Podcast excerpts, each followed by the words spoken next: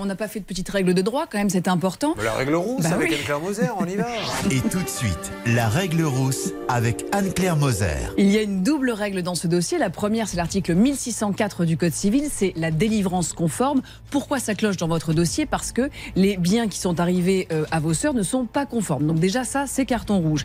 Et puis, le Code de la consommation protège aussi les consommateurs. C'est l'article L 217-5 de ce code qui nous dit que si la délivrance n'est pas conforme, eh bien, le contrat n'est pas correct. Et en l'occurrence, vous demandez un remboursement, c'est la moindre des choses, car dans votre dossier, c'est un peu tout ce qu'il ne faut pas faire pour euh, eh bien, euh, être dans la délivrance conforme. Et donc, euh, c'est la résolution pardon, du contrat qui s'impose dans la mesure où l'exécution n'a pas été faite correctement.